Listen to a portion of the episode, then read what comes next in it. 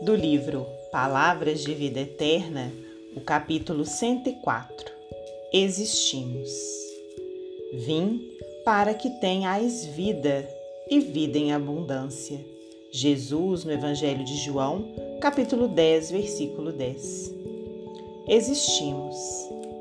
Existem todas as criaturas saídas do hálito criador. A pedra existe, a planta existe, o animal existe. Existem almas nos passos diversos da evolução. Em sentido espiritual, no entanto, viver é algo diferente de existir. A vida é a experiência digna da imortalidade. Há muita gente que se esfalfa perdendo saúde e possibilidades em movimento vazio, quando não se mergulha nas tramas do mal, entretecendo reencarnações dolorosas.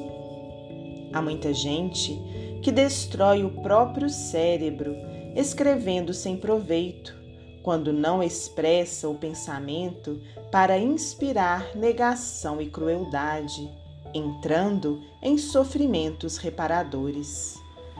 Há muita gente que aniquila as horas falando a esmo, quando não se utiliza do verbo para ferir e enlouquecer os semelhantes, adquirindo débitos escabrosos.